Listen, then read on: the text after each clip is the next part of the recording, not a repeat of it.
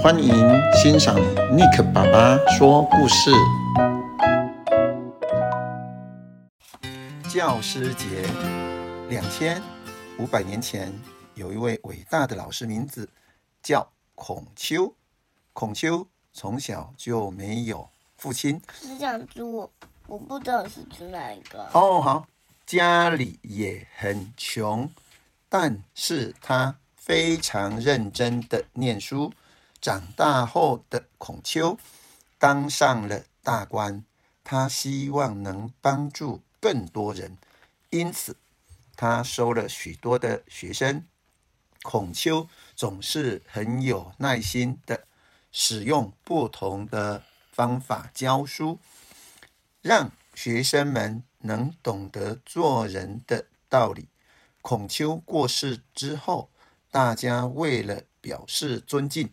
于是称他为孔子，并且每年在他的生日那一天到孔庙祭拜、念古诗、跳八佾舞和演奏古乐等。所有老师都像孔子一样，很努力地教小朋友许多事情，培养小朋友解决问题的能力。所以，不要忘记对辛苦的老师说声谢谢，老师哦，我的老师，我的老师，我的老师，看得到吗？看得到是吗？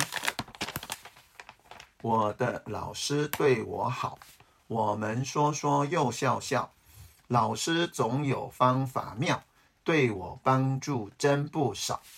要再念一遍吗？好，再一遍喽。我的老师对我好，我们说说又笑笑。老师总有方法妙，对我帮助真不少。教师节，孔夫子是至圣先师，九月二十八日是他生日，举办庆典来怀念。敬爱孔子是个好老师。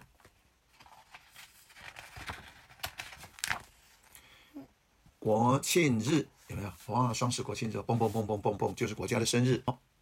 十月十日，双十节，是我们国家的生日。那一天有好多庆祝国家生日的活动，有游行，有跳舞，还有战斗机的飞行表演哦。那么其他的国家又是怎么庆祝生日呢？七月四号是美国的国庆日。白天有野餐和游行，晚上则举办音乐会、放烟火。